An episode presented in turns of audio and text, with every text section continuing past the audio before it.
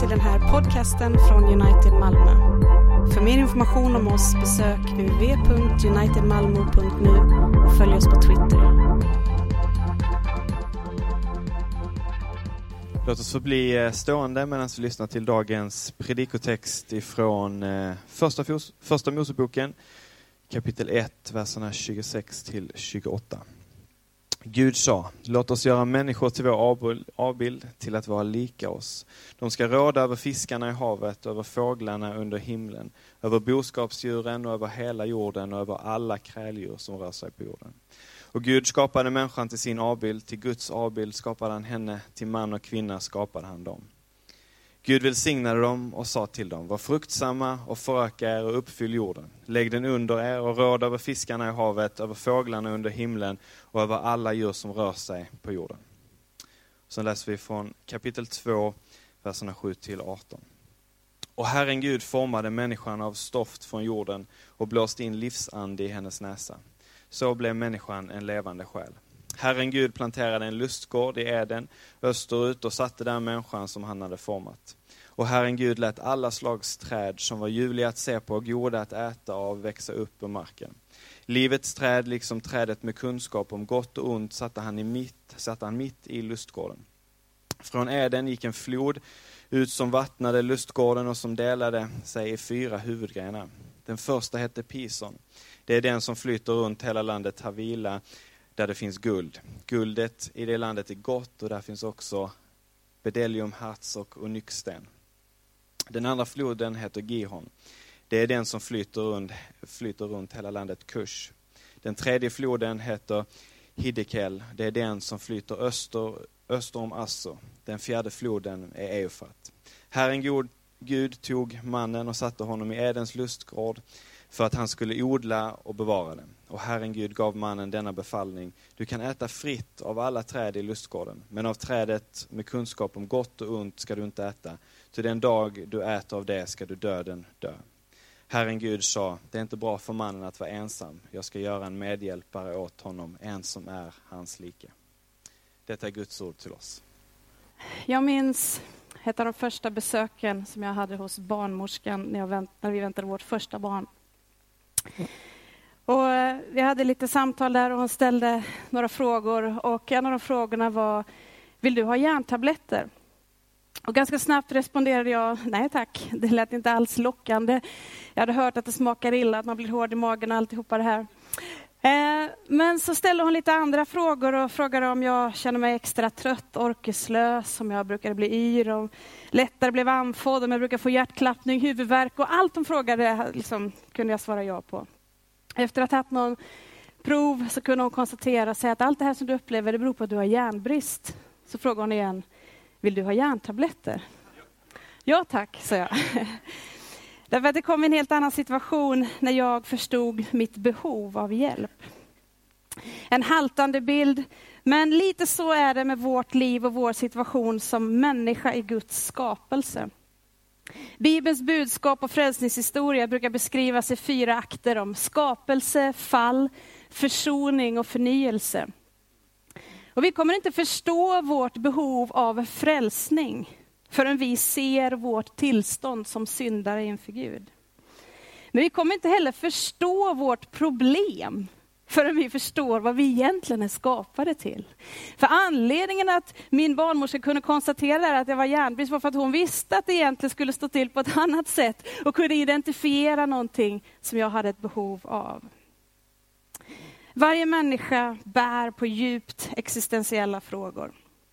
Frågorna om människornas ursprung, om livets mening. Vad är det att vara människa? Ska världen vara så här? Varifrån kommer all ondska?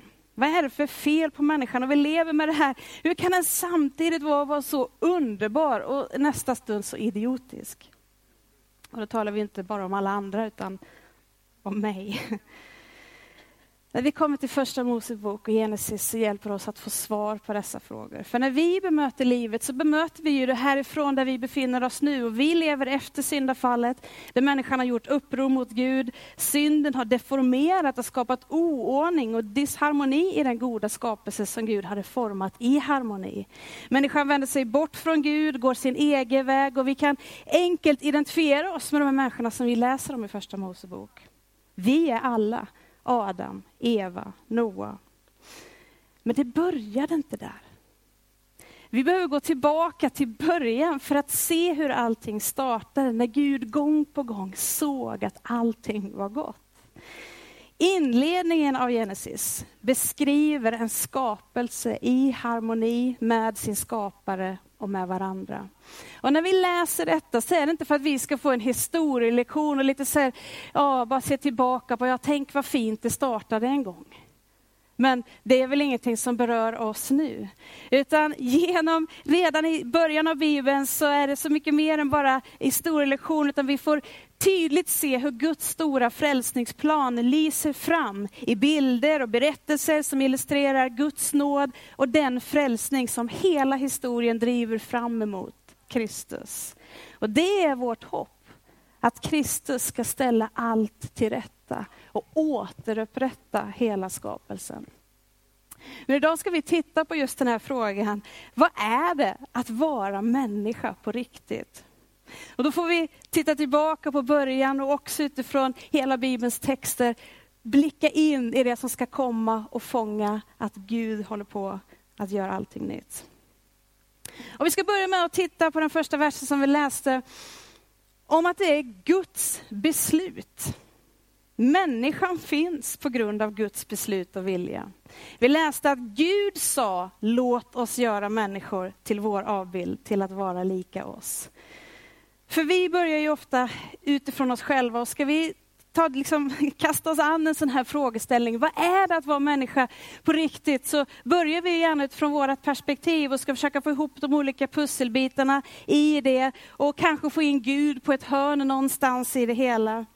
Men allting börjar med Gud. Han är alltings ursprung och källa. Det är han som är centrum, det är han som är mål. Vi vet att allting kommer från honom, bärs upp av honom och finns till för honom. Och jag skulle vilja inledningen bara säga att vårt förhållningssätt till livet blir helt avgörande faktiskt, vilken startpunkt vi har. Att vi finns till här på grund av Guds beslut, det säger så mycket om vem han är. Nåd kommer först. Gud, bara tänk på det här. Gud gör inte saker i respons på vad vi gör. Utan Gud fanns, han bestämde, låt oss göra människor till vår avbild. Det är Gud som har sett till att det som inte var, det som inte existerade, har skapats och blivit till. Det säger oss också att vi definieras inte av vad vi gör, utan av vad han gör. Det innebär, om det är startpunkten in i existens, är utifrån det perspektiv vi får leva. Leva utifrån acceptans, leva utifrån hans nåd, inte för att få det eller uppnå det. Du finns inte till som en olyckshändelse. Du finns till på grund av Guds vilja och beslut. Och om Guds nåd är utgångspunkten får jag vila i att jag kommer klara det här hela vägen. Inte på grund av hur jag får till eller min kärlek till Gud, utan på grund av hans godhet och kärlek till mig. Genom Jesus Kristus. Det är Guds skapelse. Vi är skapade till Guds avbild och bär hans avtryck. Vi läste att Gud skapade människan till sin avbild, till Guds avbild skapade han henne, till man och kvinna skapade han dem. Skriften lär oss att människan ursprungligen inte bara skapats mycket god, så som man säger efter, efter parti efter parti när han har skapats, utan att den också, till skillnad mot alla andra varelser, är skapad till Guds avbild och likhet. Och gudsbilden i människan består inte bara i just det att hon är en person, eller att hon har förnuft och vilja, utan vilken typ av förnuft och vilja, karaktären på det. Därför att vi kan se när det skapades att det var ett förnuft som kände Gud. Och en vilja som endast ville det som Gud vill vi kan titta på syftet, varför skapar han oss så? Jo, Gud skapade människan till sin avbild för att han ville ha en skapelse bland de övriga som skulle känna honom. Det är ett av syftena med hela varför vi finns till. Att få känna honom, att få leva enligt hans vilja och i gemenskap med honom njuta av fullständig salighet tillsammans med honom. Så ursprungligen var människan helt och hållet utan synd. Hon var mycket god, kände inte till det som var orätt. Fullkomligt lydig mot Guds bud. Hon levde i innerligast umgänge med Gud. Och när vi tittar på, när vi har de här tidigare gångerna tittat på vem Gud är och bara får en glimt av att det är det som ska få återspeglas i hans skapelse, så vet vi också att sann renhet enligt Guds lag, det kräver renhet i alla de inre och yttre handlingarna, vilket kännetecknar en rättfärdig natur. Det innebär alltså renhet i tankar, i ord, i gärningar. För även det är det som blir så här lite kontrast mot var vi befinner oss nu. För att även om vi kan känna medkänsla för våra medmänniskor och vi kan ha en längtan efter att vilja följa Guds vilja, så är vår vilja efter syndafallet befläckad. Vi äger inte förmågan att göra det utifrån sann kärlek till Gud. För om vi stannar upp och tänker till så vet vi att till och med när vi gör det som är gott, så gör vi det så ofta med fel motiv. Det, är liksom, det går inte i vårt system att det ska vara fullständigt bara dränkt i sann kärlek och tillbedjan till Gud. Antingen så är det för att vi någonstans vill se att jag är ganska respektabel och jag tar ansvar, eller liksom människor ska se en, eller för att man själv vill få någon slags vinning och ära. På något sätt så är allt det vi gör befläckat. Därför att om det handlar om inte bara vad vi gör, utan om vad vi tänker, vad vi säger och helheten. Men det är sån Gud är. Och det är den helighet och rättfärdighet som Gud har tänkt att vi ska få leva i harmoni med honom och med varandra. Så att vara människa på riktigt är att ha en rätt kunskap om Gud. Och att leva i fullkomlig rättfärdighet och helighet. Genom människans uppror och synd, så, som vi sa, så deformeras hela skapelsen och mänskligheten befinner sig man skulle kunna säga, i fritt fall mot avgrunden. Och det är något som vi ska titta på lite mer nästa vecka. Men Gud är nådefull och ger löftet om frälsningen. Och därför kan vi se i den fortsatta berättelsen att efter syndafallet så finns det bara, bara funnits en enda syndfri människa. Nämligen Guds egen son, Jesus Kristus, som kom till världen som människa. För att göra det som vi inte själva kunde göra och rädda oss ifrån synden. Därför säger Bibeln i Andra Korinthierbrevet 5 att den som inte visste av synd, honom har Gud i vårt ställe gjort till synd, för att vi i honom skulle stå rättfärdiga inför Gud. Det kan vara svårt för oss att hantera, du vet, när, när, när när vi målar upp den fantastiska skapelse som Gud har skapat oss till, så känns det så, ja men Gud, hur är det möjligt? Alltså, vi lever ju här, vi jämför oss med varandra och vi tittar på liksom, och tänker, det, det går ju inte. Nej, det går inte. Och därför så är lagen inte här för att rädda oss, utan lagen är bara för att tala om för oss hur underbart helig, rättfärdig och god Gud är. Det är där allting startar. Allting startar med honom. Och när vi ställer oss frågan, ska det vara så här?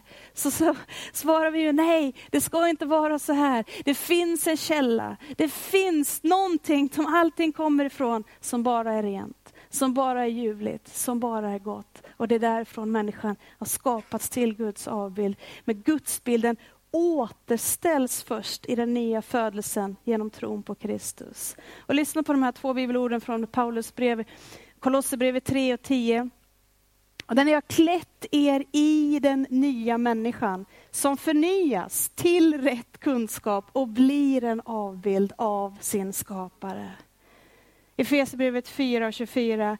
Ni har iklätt er den nya människan som är skapad till likhet med Gud i sann rättfärdighet och helighet.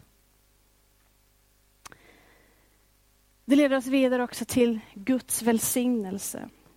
Vi läste i vers 28 att Gud välsignade dem och sa till dem. Tänk att det är, liksom, det är, så, här, det är så här allting har börjat. Att det börjar med Guds vilja, Guds beslut. Det börjar med att Gud tar av sig själv, sin livsande och blåser in i oss att få ta del av det som är hans. Och så välsignar oss. Det här är innan någonting har börjat. Det är liksom inte, han har inte bett oss göra någonting, men det här är bara startpunkten. Och Gud välsignade dem och sa. Att vi är välsignade, det om någonting pekar väl också på Guds nåd mot människan utan har gjort någonting för att förtjäna det. Det är en startpunkt, det är inte målet. Och Det bär också med sig Guds löfte om att Gud välsignar. Gud är den som kommer fullborda det som han ber oss om, det som han kommer ge oss kraft till ända till slutet. Det är utgångsläget för människan, att veta att Gud ler emot henne. Gud har vänt sitt ansikte till henne. Han är här för henne. Han har gett sig själv, sin egen närvaro och sin härlighet, sin helighet för att vara med oss. Men när människan vänder sig bort ifrån Gud och vill gömma sig från Guds ansikte, det är den första reaktionen. Därför att man vet att man står med rätta under Guds rättfärdighet och dom. Vi, och varför vi gör det? Vi litar inte på att Gud är allt som vi behöver. Vi börjar söka efter andra frälsare som kan rättfärdiga oss. Vi börjar titta, och det är det som vi märker när vi tappar perspektivet och rätt kunskap om Gud. Så börjar vi tro att ja, men om det är karriären, eller det är om jag har bästa formen i kroppen, om, jag, om mina barn, om mina olika, olika saker i livet som vi bara jagar efter, att det ska sätta ett okej okay på oss i våra liv. Men Bibeln berättar för oss att vi aldrig kommer finna vår mening och vår tillfredsställelse i någonting annat än Gud.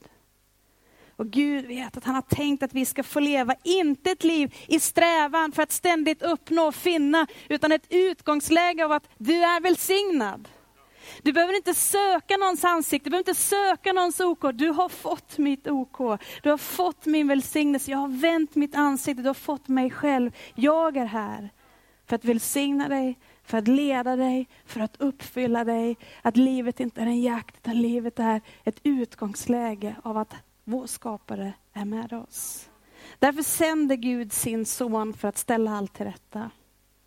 Och det är Jesu liv som visar oss på ett otroligt sätt Guds omsorg, Guds barmhärtighet, hans makt, hans kraft, hans renhet och rättfärdighet. Jesu död visar Guds kärlek och godhet, men också syndens allvar och Guds helighet. Guds vrede drabbar med full kraft synden. Han är den som rättvist utdelar straffet, men han är också den som nådefullt tar det på sig. I och genom Kristus får vi en ny identitet. Och i Kristus är vi välsignade. Vi kan läsa i Efesierbrevet 1, vers 3. Välsignad är vår Herre Jesu Kristi Gud och Fader, som i Kristus har välsignat oss med all den himmelska världens andliga välsignelse. Liksom han innan världens grund blev lagd har utvalt oss i honom för att vi ska vara heliga och fläckfria inför honom. I Kristus. Utgångsläget för människa att få vara människa på riktigt, det är att få leva i Guds välsignelse. Inte att söka Guds välsignelse, utan att få bli påminn, få komma på gudstjänst och bli påminn om att vi får leva i utgångsläget av en välsignelse som vi har fått i Jesus Kristus. Det handlar inte om en känsla, för det kanske vi tänker ofta. Och, jag känner mig så välsignad. Och då kommer lite den här skånskan fram. Liksom. det var så en underbar dag och jag känner mig så välsignad. det är inte en känsla eller en upplevelse som vi talar om. Även om vi älskar när Guds närvaro känns väldigt tydligt. Eller när vi får vara med om någonting som bara känner, wow, nu måste Gud vara med mig. Utan det är ett faktum. Att det är utgångsläget, hur Gud har skapat människan. Varför han skapar oss, var för att få leva och gå i hans välsignelse. När vi tappar det perspektivet så kommer han själv hit för att rädda oss tillbaka och säga, inte på grund av, det var det jag sa från början, inte på grund av vad ni gör eller för att ni ska förtjäna, utan på grund av att jag, ni är välsignade i mig. Och vi kan höra det, vi kan säga amen och bli lite så här glada, men vi tappar det perspektivet. Och därför får vi bara bli påminna, det ordet får komma till oss, får komma till oss, där Gud själv kommer till oss genom sitt ord och sin ande och påminner oss om att i Kristus är ni välsignade. Det är att få vara människa på riktigt. Men det är som grund, så fortsätter han att liksom, ja men vad, är, vad, vad, ska vi göra då? Ska vi bara gå runt här och, woo, vi, vi är välsignade? Och vi, nej, ni ska få leva ut det här. Ja, på vilket sätt då? Ja, till exempel ni ska få ett uppdrag. Ni ska få vara med och vara en del av det som jag gör, att vara med och skapa, att vara med och förvalta den här skapelsen. Gud välsignade dem och sa till dem, var fruktsamma, föröka er och uppfyll jorden. Lägg den under er, råd över fiskarna i havet och olika saker han säger. En del av att vara skapad till Guds avbild, det var även att vara lite ställföreträdande härskare på jorden. Det var liksom vi som fysiskt skulle få vara här på jorden för att representera det som Gud står för. Arbete, det vet vi ju alla, det är en stor del av våra liv och den här punkten är liksom viktig för oss att få hantera på ett rätt sätt. Arbete kan lätt för oss bli där vi har vår fulla identitet, vi har svårt att sätta gränser, vi jobbar en timme till och det finns alltid behov. Och vi vill ha varit på ett jobb ett tag och vi kanske ska vidare på nästa grej och kanske borde ha lite mer status, lite mer lön, olika saker och arbetet har en stor fokus för, för, för våra liv. Arbete är en viktig plats i våra liv. Vi behöver se från vilket utgångsläge arbete och relationer och, och, det som vi har är inte något som kommer skapa en sann identitet för oss. Det är gåvor givna till, till oss, som Gud, till, till skapelsen som Gud redan har skapat. För titta på ordningen. Gud skapar, Gud välsignar, Gud ger liv. Sen säger han, gör de här sakerna. Han säger inte, gör de här sakerna så kommer ni få liv. Och där där befinner vi oss. Vi vill ha liv. Vi vill uppnå. Vi vill bli fyllda, vi vill finna mening, vi vill fylla tillfredsställelse. Och arbete, Gud har bett oss att, att skapa, att vara med och förvalta. Men vi har fått liv, så därför arbeta. Inte arbeta för att ni ska få liv. Han säger, här är livet. Arbeta utifrån det. Jag bara älskar den här detaljen också, att det står att Gud välsignade dem och sa till dem, var fruktsamma och föröka vet på andra ställen står det, och Gud sa, och Gud sa. Men de bara pekar på den intima relation som är inför här också. Gud vänder sitt ansikte till dem, välsignar dem, han säger till dem, var fruktsamma, gå ut. Det, det, är vi som ska fortsätta ha den här. Ni är, går i min kraft, jag är med er, jag kommer fullborda det här verket. Ni ska få vara med i det arbetet, men gå i rätt grund. Inte för att uppnå, inte för att bli, utan för att ni är.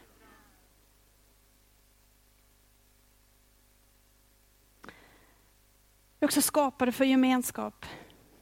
Vi kan se i vers 18 att Herren Gud sa, det är inte bra för mannen att vara ensam. Jag ska göra en medhjälpare åt honom, en som är hans like. Att vara människa på riktigt är att leva i relation med Gud och i relation med människor. Jag kan se att det här handlar mycket om äktenskap också, den gåva som Gud har gett oss. Och det är en hel förkunnelse i sig, så jag kommer inte ha möjlighet att gå in så mycket på det. Men jag vill bara kort nämna just det här kring när Gud talar till oss att arbeta men att också få leva i relationer. Att det är inte de två sakerna som är en av de största kamperna för oss, att hitta vår plats, vår identitet. Och när vi liksom vi ska göra något som känns meningsfullt men utan att det tar över hela vårt fokus. Och vi lever med människor och vi älskar att vi får ha vänner och relationer och samtidigt är det något av det svåraste vi har. Vi vill bli accepterade, vi vill bli älskade, vi vill och vi lever i den här ständiga strävan av att vara rätt och hitta rätt och vara med rätt människor och allt vad det nu är. Men tänk att i utgångsläget så var varken arbete eller relationer någonting som skulle vara utifrån att uppnå något, att få bli godkänd, att få bli accepterad utifrån ett liv som vi har fått. Ett välsignat liv av nåd på grund av Guds beslut och Guds initiativ. I det här livet, arbeta. I det här livet, var inte ensam, dra dig inte undan. Du behöver gemenskap. För konsekvensen för oss blir ju när vi inte tycker att vi står riktigt rätt till så drar vi oss lätt undan. Vi liksom gömmer oss. Men när Bibeln uppmanar oss att leva i ljuset så som han är ljuset, då har vi också gemenskap med varandra. Och jag tycker bara att det här med syndabekännelsen i gudstjänsten blir en sån hjälp för oss att ständigt få leva i att få bara lasta av synd och skam och skuld som tynger oss. Så att vi får bli påminna om att få ta emot Guds nåd och hans förlåtelse. Och i församlingen, i gemenskapen i vardagen, så får vi dela öppet och ärligt med varandra, där vi behöver våra bröder och våra systrar, att få säga som det är, att få leva med varandra, inte behöva ge varandra goda råd eller peka på varandras fel, utan bara leda varandra tillbaka till Kristus, till evangeliet, till sanningen om vem Gud är och vem vi är i honom. Då behöver vi inte bygga murar eller liksom distansera oss. Utan Gud har skapat oss för gemenskap.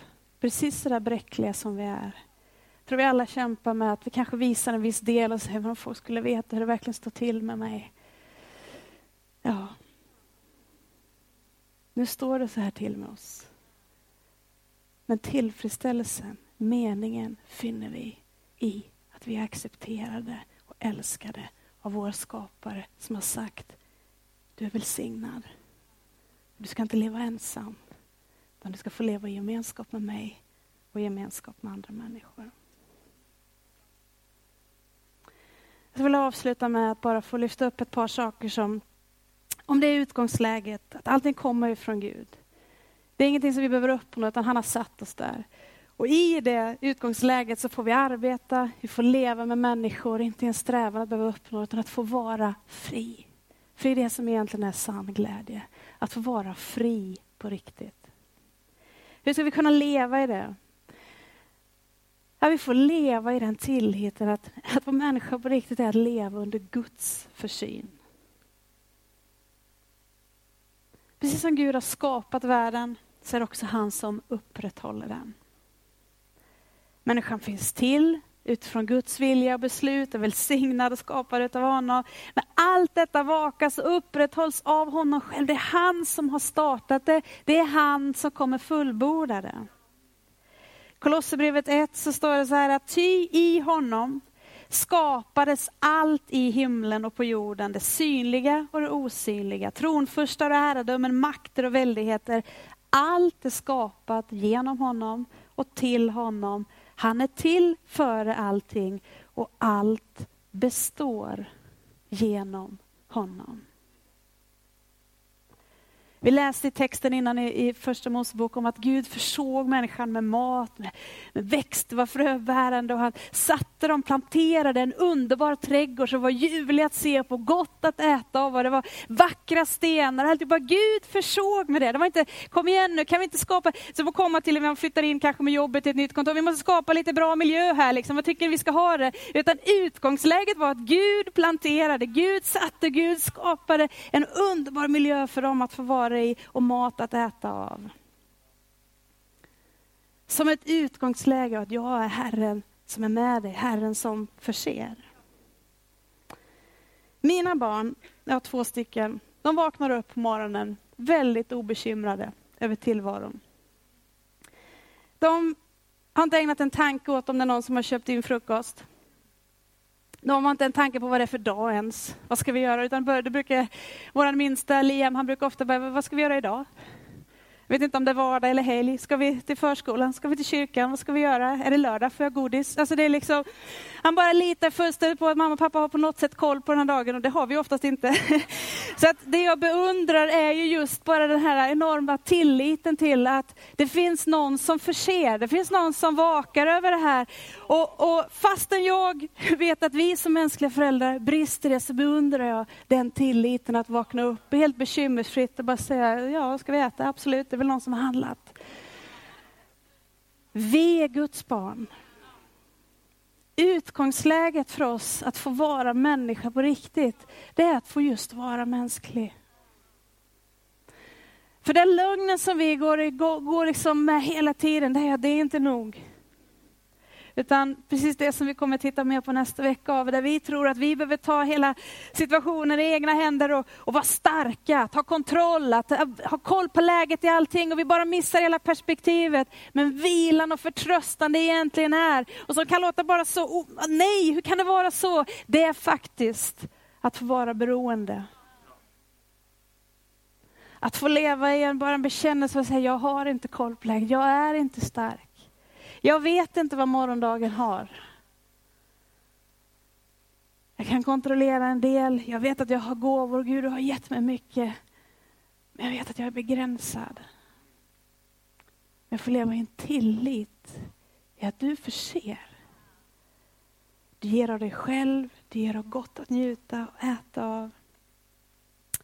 Gud är stor och mäktig, så vi behöver inte ha kontroll.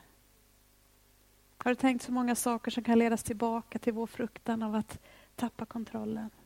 De här små utbrotten, små, många, som kommer ofta när man liksom, vad händer nu och varför? Eh, jag håller på att tappa kontrollen här och det går ut över dig, min dotter. Stress, oro. Vi får leva i att Herren förser. När saker vi inte ens förstår varför de händer. Vi kan lita på att det sker och att Gud är med hela vägen och att allting som sker kommer ske till vår glädje och till hans ära. När vi inte ser det, när vi inte förstår det, så får vi lita på att vi är skapade för att leva under och av Guds försyn. Och det sista som jag vill lyfta upp idag är när vi ser Guds befallning i den här texten. Herren Gud gav mannen denna befallning. Du kan fritt äta av alla träd i lustgården. Men av trädet med kunskap om gott och ont ska du inte äta, till den dag du äter av det ska du döden dö. Detta bud är fyllt av liv. Tillsammans med Gud skulle människan få leva i gemenskap med honom, njuta av fullkomlig salighet. Gud visste det. Han som har skapat oss, han som är källan av allt gott, hade satt människan mitt i det. Han visste att du kommer inte finna det här någon annanstans.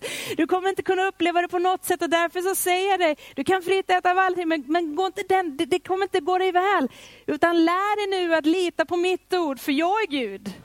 Jag är början, jag är slutet, jag har fullständig koll, jag kommer leda dig. Här är allt gott som jag har förberett för dig. Lev av mitt ord, lyssna till mitt bud.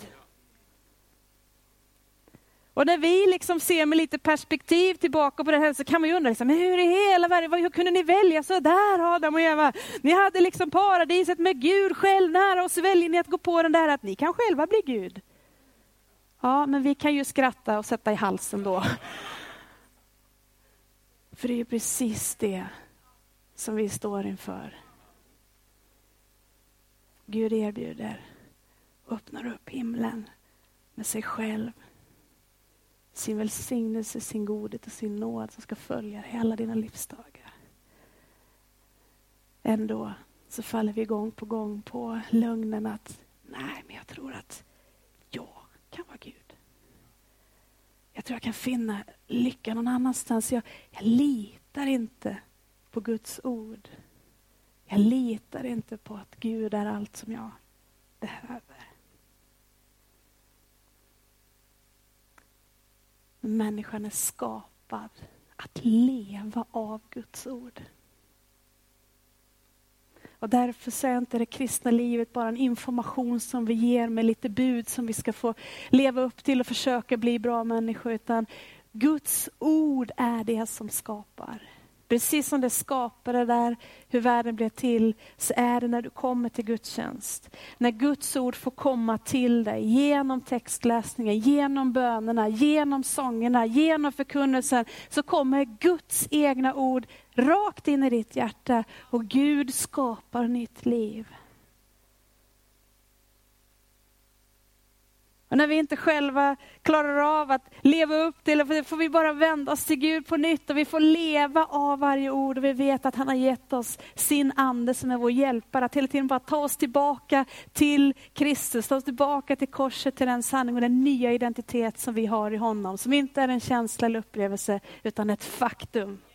Ett giltigt inför lagen. Priset är betalt. Det finns inte längre någon fördömelse för den som är i Kristus Jesus. Vi ska avsluta, lovsångsteamet kan få komma fram. Därför vill jag uppmana dig att bara fortsätta att komma till gudstjänsten och låta ordet bara få fortsätta sitt verk. Därför att att vara människa på riktigt är att få leva av Guds ord.